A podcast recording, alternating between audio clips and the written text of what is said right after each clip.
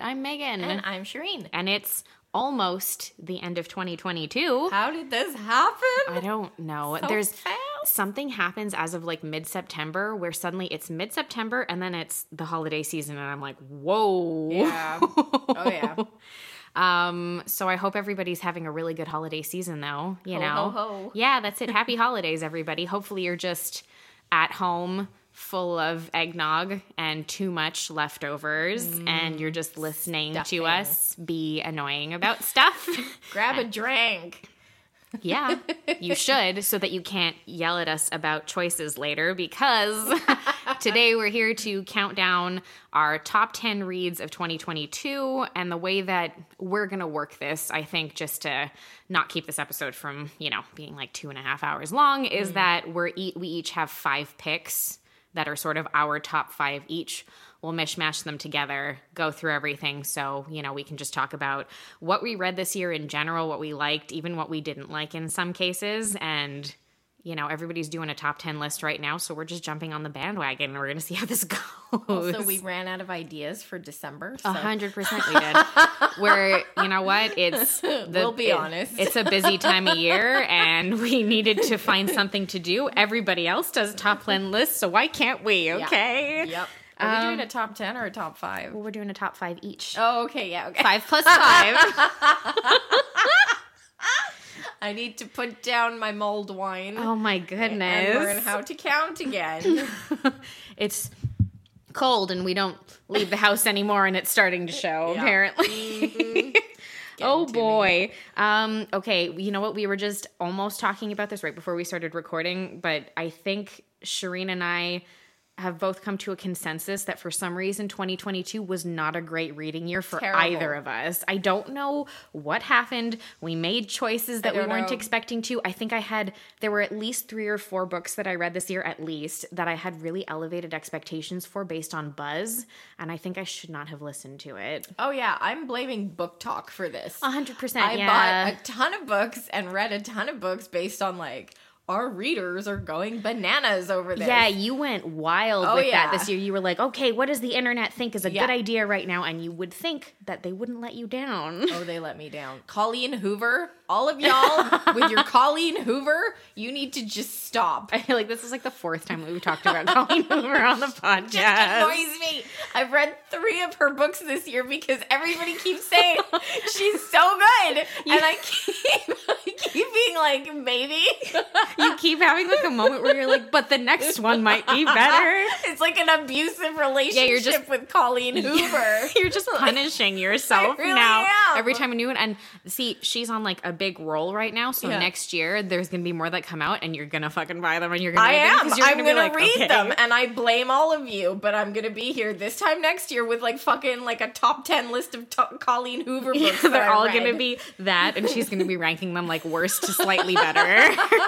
like our Hallmark movie. yeah, that's what we should. That's what we should Colleen really do. Colleen Hoover is like the Hallmark writer of the world. Ew, but are the books like that? No, No, they, they feel darker than that in no, tone. they're a lot darker. I feel like I'm gonna have a riot coming after me for this little. Oh, whatever. People are entitled to their own opinion. If you like Colleen Hoover, you're more than entitled to. I'm not going to come for you. I don't care, and I'm sure Shireen doesn't either. Not really. Like- Like, I just I I do it to myself. I don't know why I like keep doing this. what sort of like you know like if you really really hate something or really enjoy something and someone is the opposite of you i mean I, i'm curious to know why Yeah. like i'd be interested in your opinion about it why do you love her if you love her books or if you hate something that i really enjoy why do you like it so much like if you hate something why don't you like it at all Yeah. like that's fine no problem Totes. but you know i think everybody's entitled to their own opinion and just because an author is popular doesn't mean that you will enjoy what they're writing art is subjective guys It is true. It is. Yeah. Oh boy. Okay, are we ready to get started? Should we get started? Yes. Okay, let's talk about our collectively top 10 books of 2022. Na, na, na, na. Okay, do you want to do your number five first and then I'll do my number five and then we can Okay. bounce back and Now, forth? my problem is that I have six on the list because. Would you want to do five in an honorable mention? All right, I can do that. Okay. Yeah, okay. Okay. Um, What's your number five picture? all right, y'all. After that like whole outburst I just had, number five is Verity by Colleen Hoover. because it's been a very bad reading. Oh my god. Shireen is a dichotomy of just confusion and just interesting choices that she's I make making. bad choices. So- It's like a blanket statement. Okay. In fairness, I have bought um, The Seven Husbands of Evelyn Hugo and I haven't read it yet. Oh, those Um, are that's supposed to be good. I've heard good things Yes. about that So one. I feel like that one would have been on my list. But anyway. Yeah. So Verity by Colleen Hoover. Why did I put it on here? Because I've read three Colleen Hoover books this year. not one, not two. but three. Ah, ah, ah. Um, and so this included uh, It Ends With Us, which was Which you All loved of you. so much. why why and then i read it starts with us which was like slightly more like you know digestible Oh god. Because There's the there's a descriptor you want to hear for a great book. It was digestible in comparison to its predecessor. Like what? i found that the characters were better but anyway number five on my list is verity the reason why is because it was a mystery um i thought it was an interesting mystery there was a lot of like twists so Sure. it was kind of like twist and then a twist and then a twist and then a twist and then i got to the point where i think we i was in like the seventh twist and i'm like all right we're we're down for like another like four before the end of the book but no it stopped there. Um so it was good. Um it was fine. Like yeah that's what i'll say. Um if you're looking for a colleen hoover book based on the three i've read this year maybe start with verity and then don't read anything else. Is Verity one of her more like mystery thriller types of stories? yeah, Okay. it's a mystery thriller. Basically, it's about a character who gets hired um, to write, to do kind of like a ghost writing. Okay. Um, this woman, Verity, was a very famous writer, and she had a series of books that she hadn't finished because she was in um, a car accident uh, where her two children died, if I'm not mistaken, and she had become, um, you know, unable to to do anything. She was not verbose. She was completely paralyzed. Um, not in a coma. She was awake. Um, but But, anyway, like catatonic? like Or- catatonic. Okay. Well, she was like injured in the accident. Okay. And so this character gets hired to go and essentially pick up where Verity had left off for her books, um, which I thought was an interesting plot point. Um, and so, you know, she's like a newer writer. She gets hired for this, and then she goes and the whole shtick is that she's living in the house with Verity and her husband and Verity's husband, and I think they have a little boy. Um, yes, they do have a little boy. You see, it's one of those that you're like, I can't even remember what happened Until you okay, that's so interesting to me because you're describing it and it sounds like an interesting premise. It's it is. Okay. And so that's why I'm saying Verity is the best one I've read because it does get very interesting. Like from Okay. there it's like spooky thriller like mystery. So it is good. So that's why it's on my top 5 list. Sweet. So, my number five, which, you know, again, not like a perfect book, but honestly, really fun. And it was like a pleasant surprise because I had picked it up on a whim when I was one of the many times that I was on Book Outlet and mm. books were $7. And so I order like 25 of them at a time when I just like go a little crazy because I'm like, Sure, this cover slash slight description seems like a good idea, even though I've never heard of something before. I do that a lot on Book Outlet. But sometimes I discover a pleasant read, like this one, because my number five choice is Finley Donovan is Killing It, um, by written by Ellie Cosimano. It's the first in a series. It's sort of like a quirky mystery kind of thing, like kind of cozy mystery to Oh, a yeah. certain extent, but kind of not. Basically, it follows. Um, obviously Finley Donovan's character. She's a struggling writer. She has um, a couple of kids at home, and she's recently divorced. And her piece of shit husband has taken up with somebody else on the side. Um, she's not able to like make ends meet financially and she's got really severe writer's block so she hasn't been able to get her new novel rolling properly and her publishers after her on a regular basis. They meet um, for lunch one day and are having a conversation. And of course i believe if i'm not mistaken yeah the book that she's writing is like a murder mystery kind of thing. So they're talking about like committing a crime committing a Oh, murder right, kind of thing and how you would do that properly. And a woman in the restaurant, overhears their conversation and believes that Finley is a Oh my hired gosh. killer. Okay, this sounds pretty good actually. Yeah. And so afterward is like, hey, I need you to murder my husband and I'll give you Oh $50,000 for it. And so, and she, through a series of unfortunate events, basically, and like confusion, winds up becoming part of this whole convoluted plot to like, Murder this woman's husband who she's never met before, Oh, and also try to keep up with everything with her kids, try to get her book published, and just like manage everything else Yeah. while almost turning this into a business opportunity. Oh my god, this sounds great. Can I borrow this? Yeah. um, so yeah, so it's actually just it was like such a surprise. I didn't know anything about it before I started reading it. I hadn't even heard anything about it, but it's really fun. And I read it within a few days, like start to finish, because it was just it was just funny enough, but didn't like, you know, like it didn't make all of the really serious stuff going on too funny either. Yeah. And you do have like, you know, your certain like cozy mystery tropes. There's like a handsome detective who shows up at some mm-hmm. point. They kind of start maybe a thing a little bit. You know, you've got like, you know, like a woman with no real knowledge about this trying to and also solve it kind of become becomes her solving a murder eventually. So there's like a lot of like layers to it and like a trusty sidekick slash nanny for her children.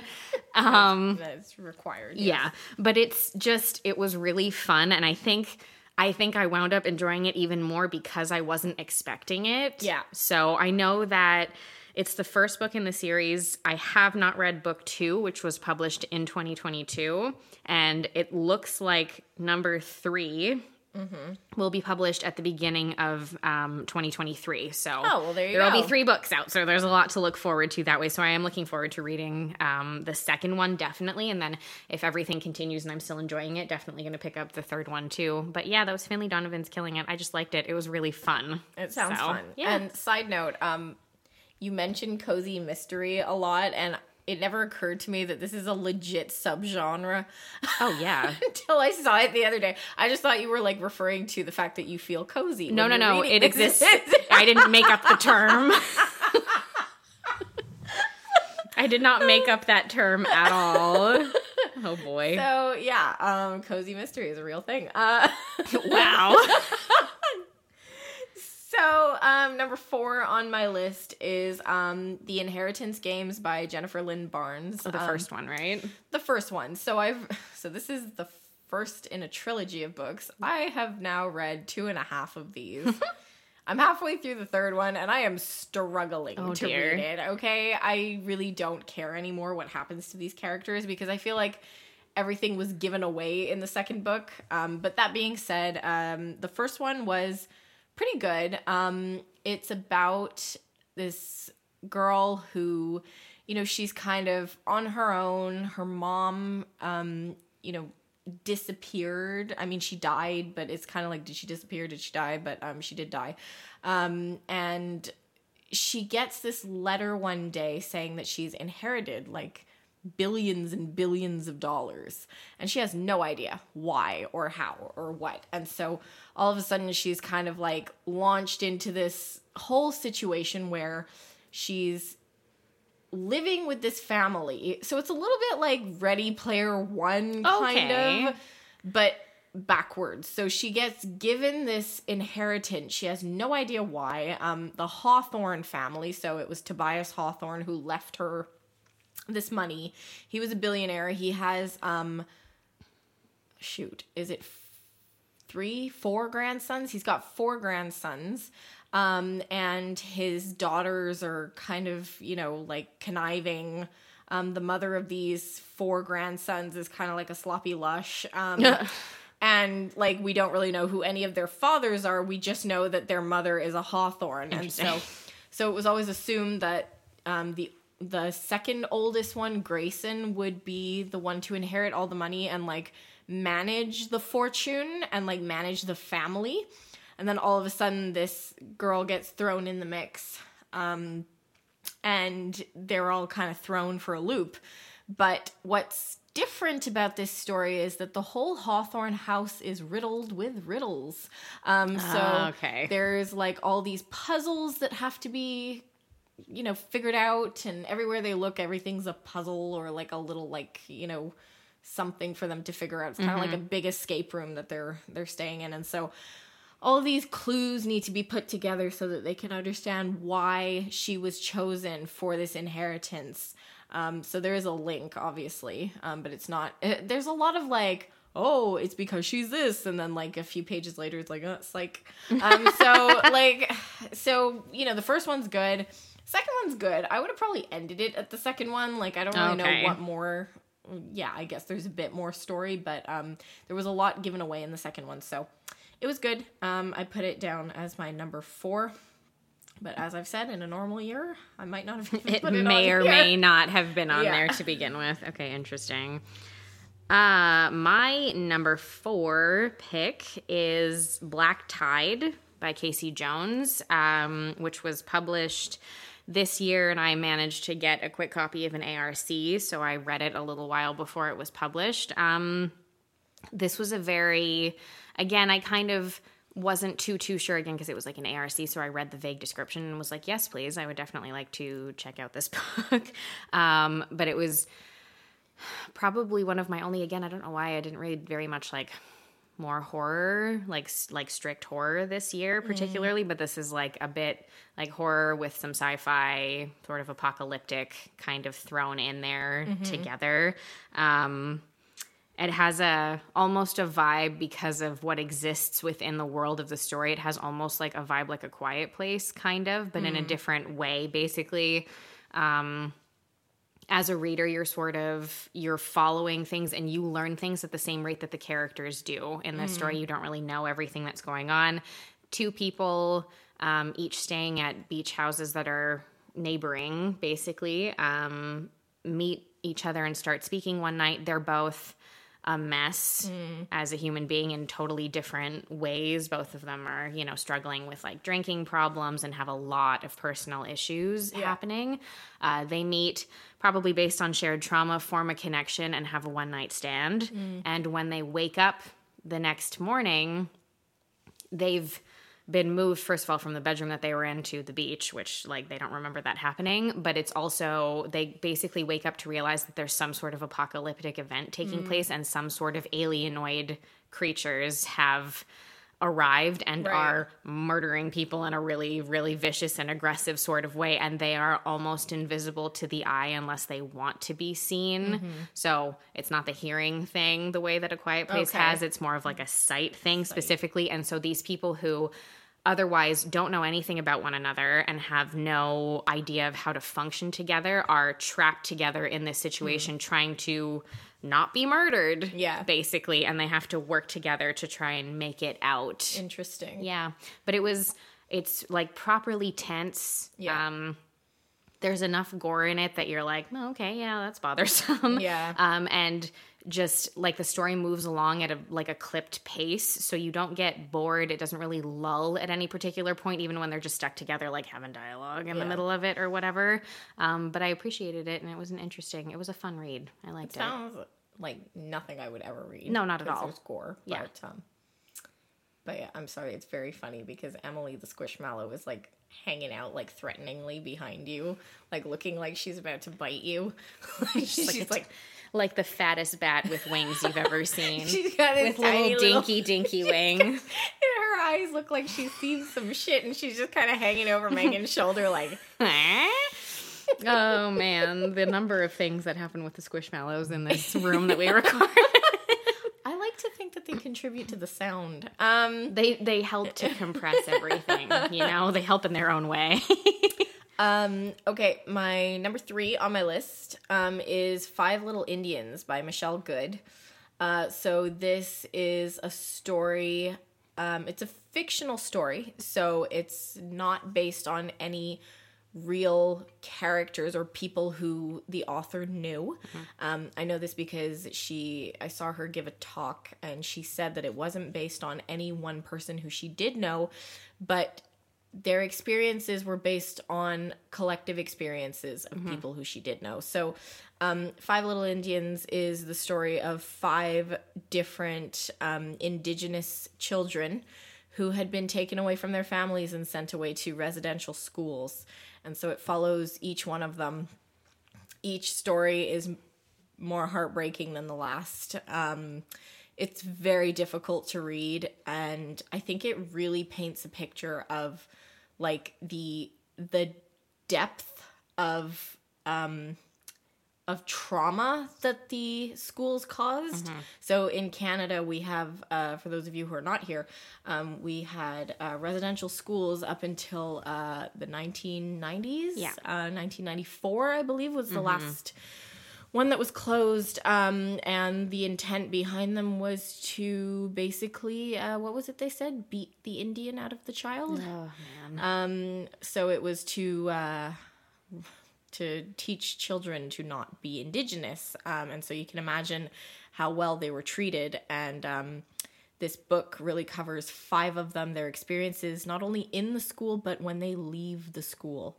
Um, and so that's why I say it really shows like the extent of the trauma. Like one of the characters, um, he um, he escapes the school, um, so he has a tendency of running away, and he actually succeeds. And the whole thing was that their parents were not able to return; they weren't able to keep them home because it was the law that they had to give up their children. So they were afraid that they would get, you know, it would have been worse for everybody if they you know if the child wasn't brought back to the school but anyway one of one of the characters he manages to get away and he stays with his mom. But you know what they're explaining in the story is that in indigenous culture their families their children are everything to them.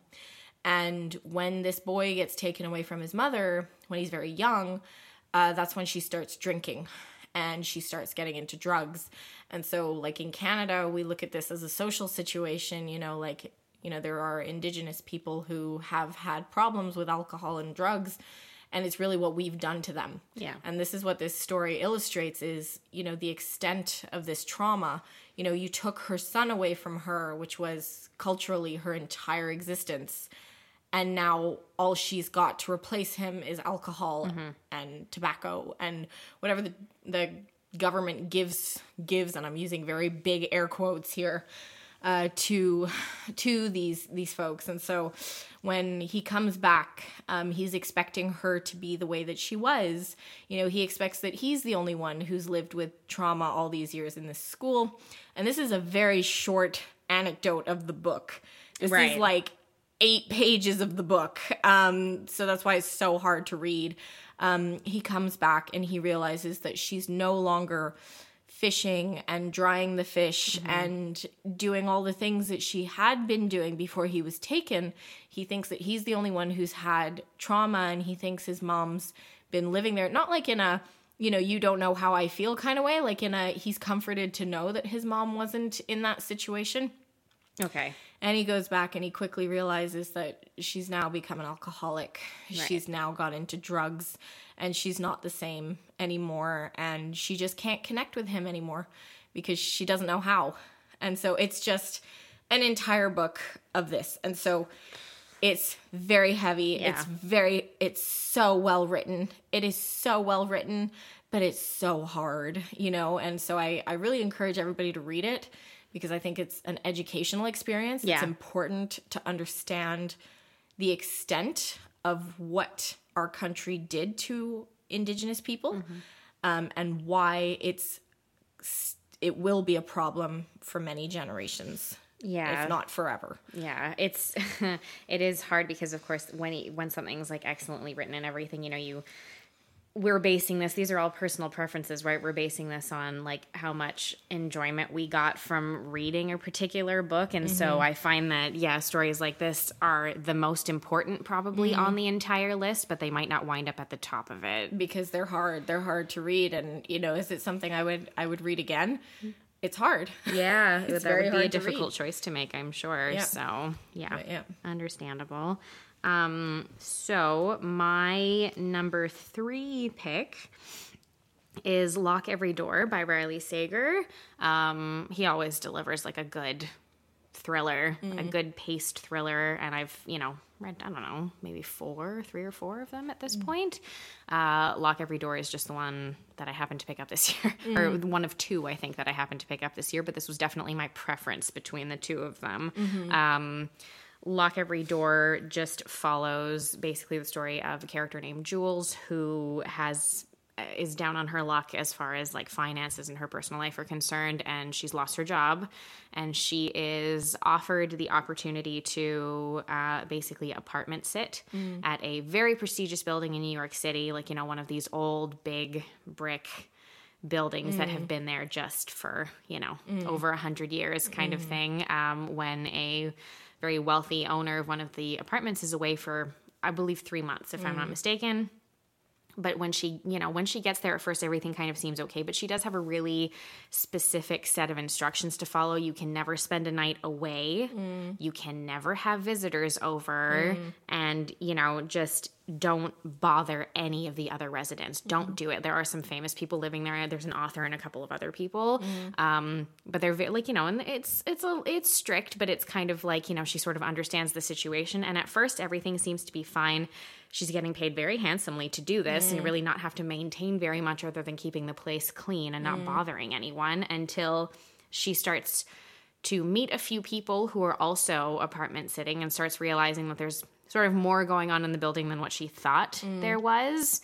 Um, and she has to kind of unravel the mystery as somebody who she's met there who's also apartment sitting goes missing and there's no reasonable explanation for it and it's obviously being pushed under the rug. So she kind of starts looking into things on her own to figure out what's happened. I yeah i did i enjoyed it. The ending was like surprising which was nice. That's always fun when that happens. And i didn't um there were some twists and turns that like I didn't really expect in it and it didn't feel like a very standard you know, I was I was kind of under the assumption this would turn into like a haunting sort of book. It didn't. Oh, nice. It goes in a different direction. So that was like a fun Mm. surprise and everything. So it's a fun it was a like a like a good like sort of breezy read to get through and it was interesting the whole way through. See, that's nice. Like when that happens. Yeah.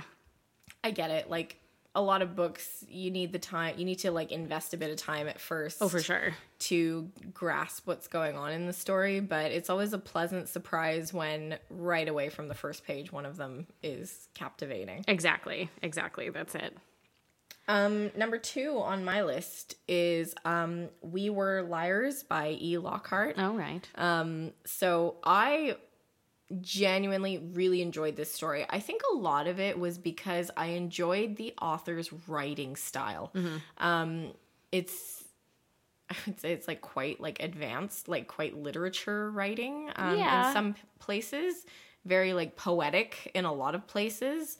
Um, but the story, like it, I really wasn't sure what was going on in the story for quite a while. Um, it's about, you know, you got your main character. Um, she is, I believe, 17, 16 or 17, uh, one summer.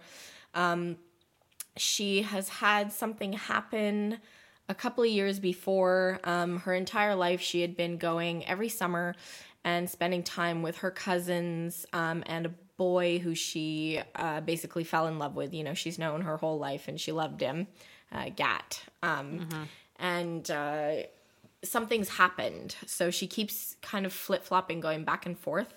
Um, it has been two years since she's been back in the summer. Uh, two years previously, something big had happened, something very traumatic, but she can't seem to remember what it is. Um, she just knows that it was bad and she couldn't go back for a couple of years. Um, and this was the first time she was going back. Um, she's been writing to her cousins and Gat, and she's, you know, she just keeps mentioning that she's writing to them. Um, and then when she goes, she sees them and she's so happy because she hasn't seen them in two years. She hasn't had much contact with them. This is how they set it up anyway. Um, and she keeps saying, like, you know, they look so great. They they look exactly the way that they did two years ago, and she's two years older. And um, you know, it took me a long time because she keeps having conversations with them and they keep responding. And, you know, the writer is so good in how she does this that you're very much not aware of what's happening until well i wasn't anyway until uh, all the way at the end. And i think it was because i was so like enamored with the writing style and the characters themselves you know? Um and a bit of a mystery but there wasn't too much emphasis on the mystery part. It was really just like getting to know these people So that is number two on my list. Genuinely enjoyed it. Great summer read. Okay, so wow, we're getting through this fast. Good for us. Yeah. um, so my number two pick, which doesn't happen very often with me because I don't read a ton of them generally Mm. speaking. My number two pick is uh, Nimona by N.D. Stevenson, which is a graphic novel, which Oh, is wow. not my usual that I gravitate towards. Um, but this was hilarious, and I Oh, really? loved it. Yeah. um, I know, I believe that N.D. Stevenson, he previously had a web comic, and this was basically like the culmination of all of that sort of it, the whole story being turned into a graphic novel. Um, it's a full fantasy kind of thing. It follows um, the relationship between Nimona, who's the title character, who is a very sort of very quirky and very I don't even know how to describe her properly. She's um a very quirky shapeshifter. Okay. Um, and she gets herself into trouble all the time because she does not think before she speaks. And she meets the the token bad guy of the realm, Lord Ballister Blackheart.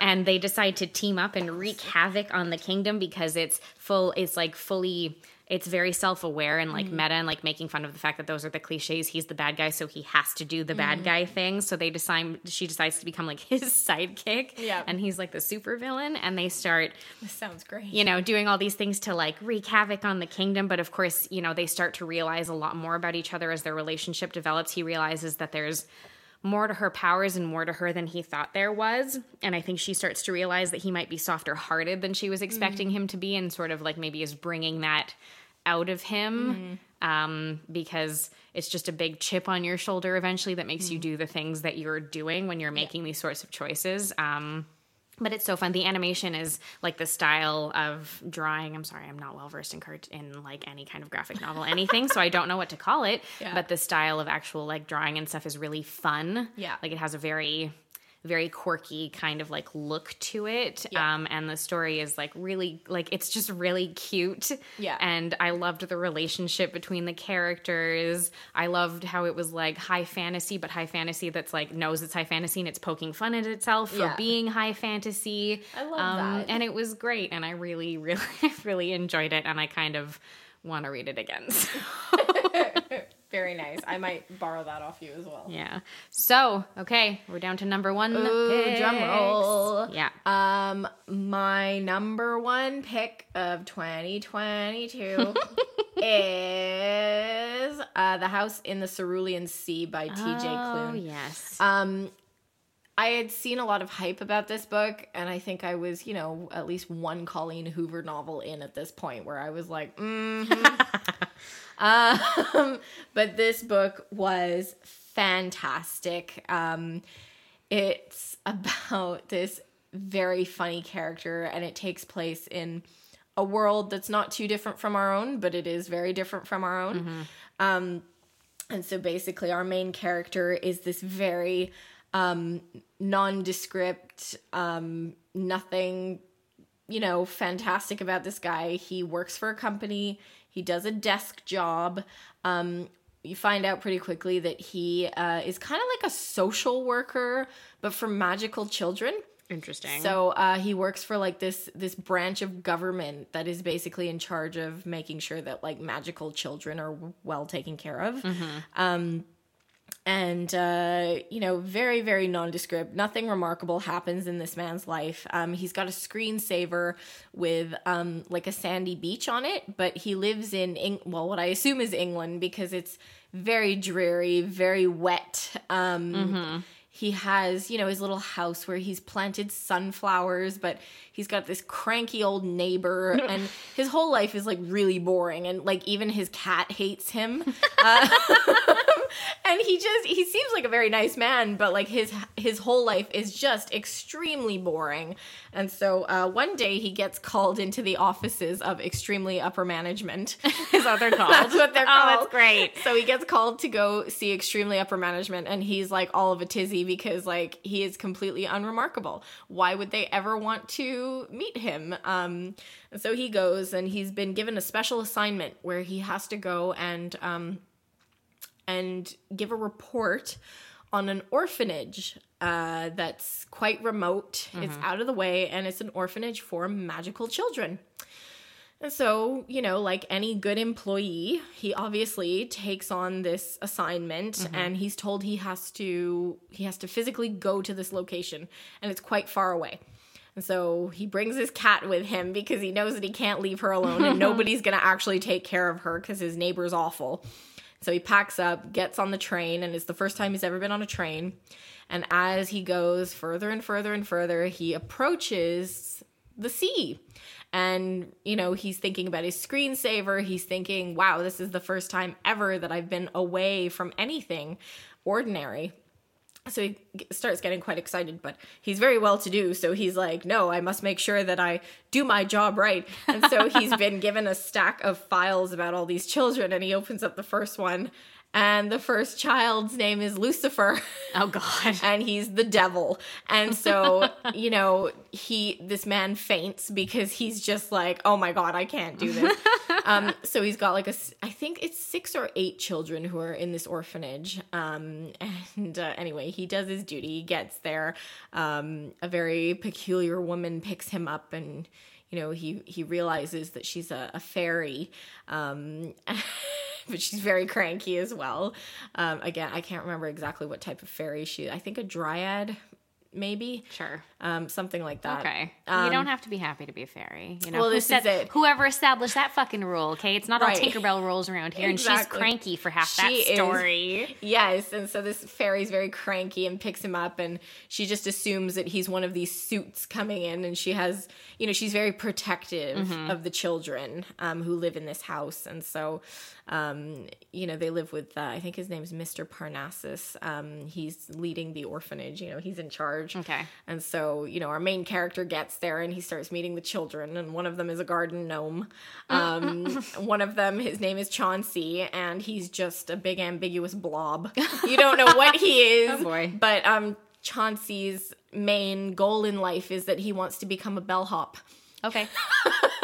So he just wants to be a bellhop. So anyway, so the whole story is about these children and how um, this social worker has to learn to come out of his shell, and that just because the world is built in a certain way, and you've been told that a certain way is the way to be, that's not the only way or the right way.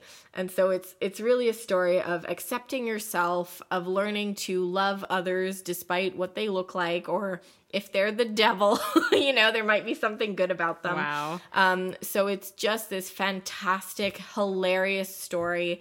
Um, and I really recommend that everybody reads it because it's just so sweet. Aw, yay. We love a happy read We to like do. finish things off a little bit for the We do. Um, okay, mine is not, but that's okay. Uh, my number one pick for the year is The Last House on Needless Street by Catriona Ward. Mm-hmm. Um, oh man, this book is wild.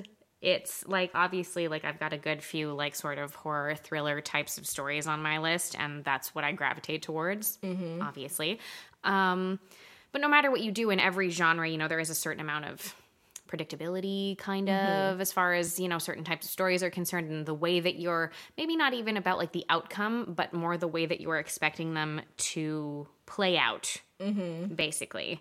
Um so i don't i can't even talk too much about the book without giving the entire thing away and i do think people should read it so, Yeah. so i'm not going to uh, but we basically follow um, a sort of two separate instances of people, uh, but this is a story that follows people who are in a tiny boarded up house at the end of a street called Needless Street.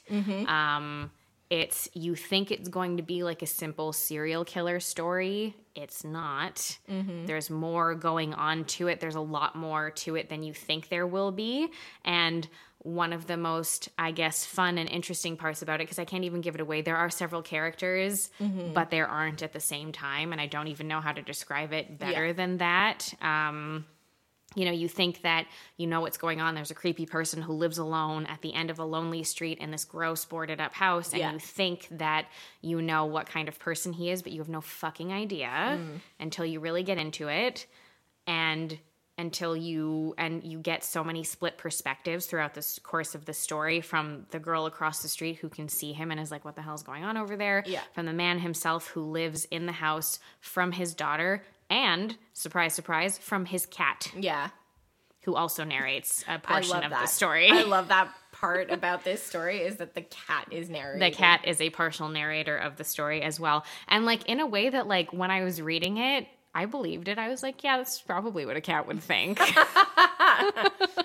Megan's always had cats. um, but it's like a great sort of psychological profile. It was like it had a great pace. It was fascinating to read, and the characters were really well written.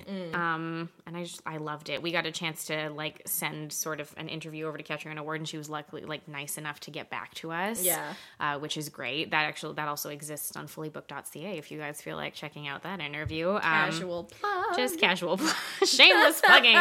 Um but it was a wonderful book and it was just it stood out to me so so much. Um in general in my reading i'd say in the last few years it stood out to me but particularly this year with a sort of muddled in the middle despite these like fun you know five picks that i do have sort of weird year for reading for me this Yeah. was like a really great middle like this was like a really great pick to find yeah, it's also a very Megan book too. Oh yeah, it's right, right, right up my alley, right what Right I up your needed. street. So, Yeah. uh, yeah. So that's all of our picks. Shreen, do you have an honorable mention that you want to throw in there? All right, I got two You have two. actually. I got one because it's a good one, and one because I have to have a word with BookTok, and it is not a Colleen Hoover book. Okay, one of them, uh, so Love and Other Words, uh, just a really sweet story um, about a girl and a boy and the years that they are together. Well, not really together, they're in love for years and years, but it's like they grow up together. Um, so it's very sweet. I really expanded my vocabulary reading that book because they they ask each other what their favorite word is every day. Oh, got it. And okay. so it's a different word, and so they're always like challenging each other on more Wow. words. Anywho, so that one was really sweet. Um, okay, y'all. Um, the love hypothesis. Oh my we have God. a word about this, please. Are you all aware that this is Kylo Ren fan fiction? I hope I have now educated you on this because I thought this wasn't so bad. You know, it was like, eh, whatever, like it's fine. But then when I found out it was Kylo Ren fan fiction, it ruined the entire book for me. And I'm like, I can't believe I didn't see it. It was so obvious. The I dude's love- name is Adam, and he's described exactly like Adam Driver. I love that it all made sense to you the moment that you read that.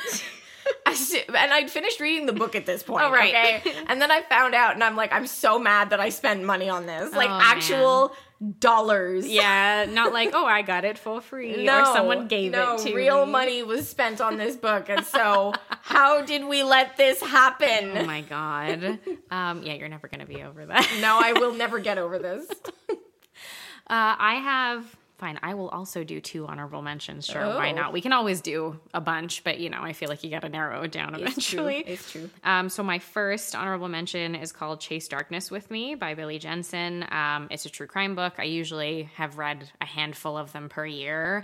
This is definitely my favorite of what I did read this year. Um, uh, Billy Jensen is a an investigative journalist, and he's got a good couple of podcasts out there. I listen to the Murder Squad; that's a good one. Um, and he has aided in several criminal investigations, most notably that of the Golden State Killer. Um, right. And he helped to finish Michelle McNamara's book, I'll Be Gone in the Dark, prior to, right after her death, because Okay. he was investigating things with her at the time that she passed away. Okay. Um, so he was heavily involved in that.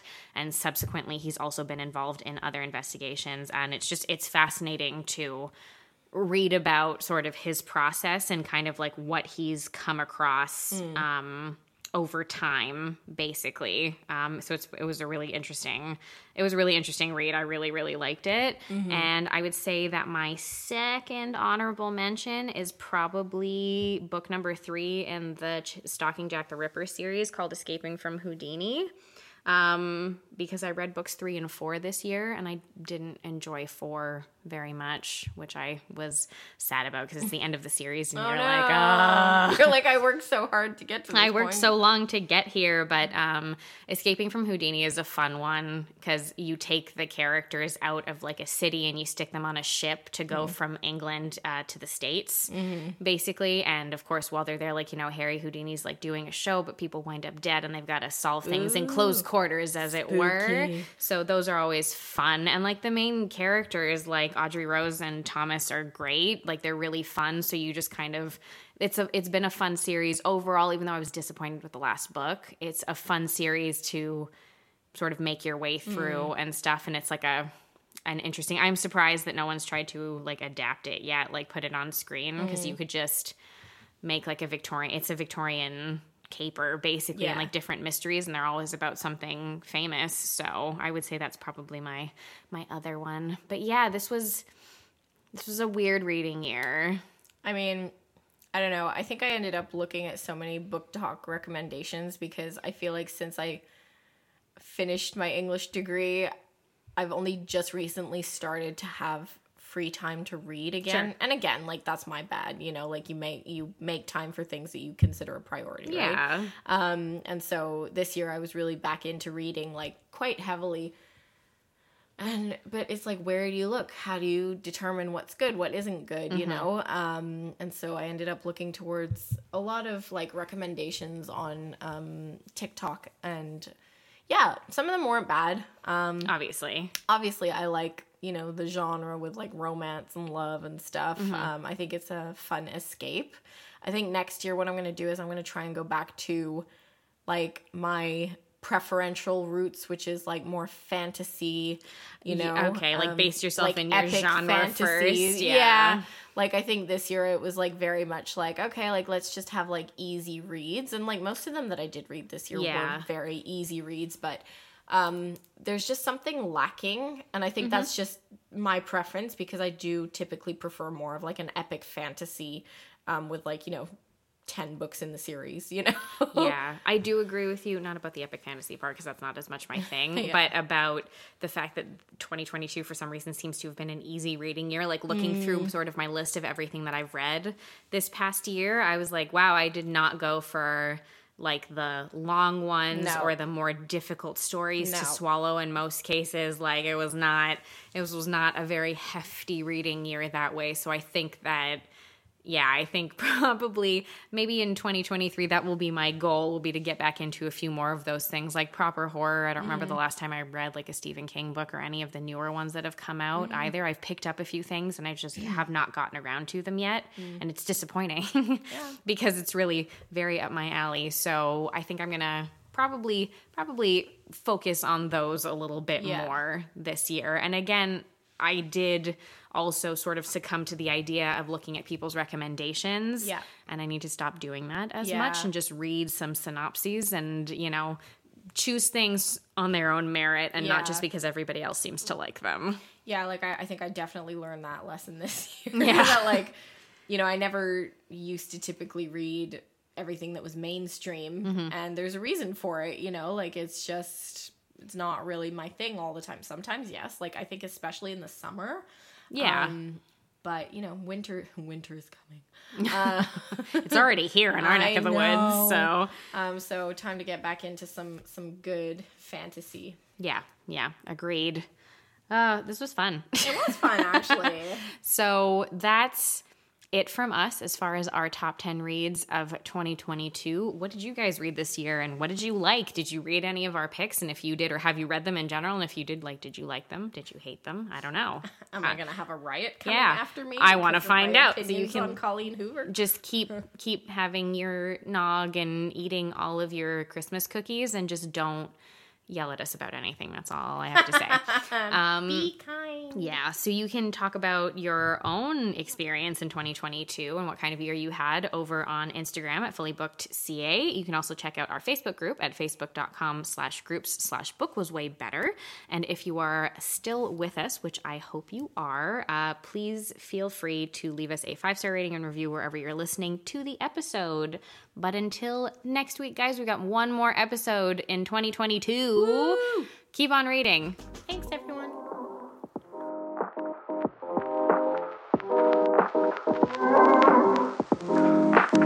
Thank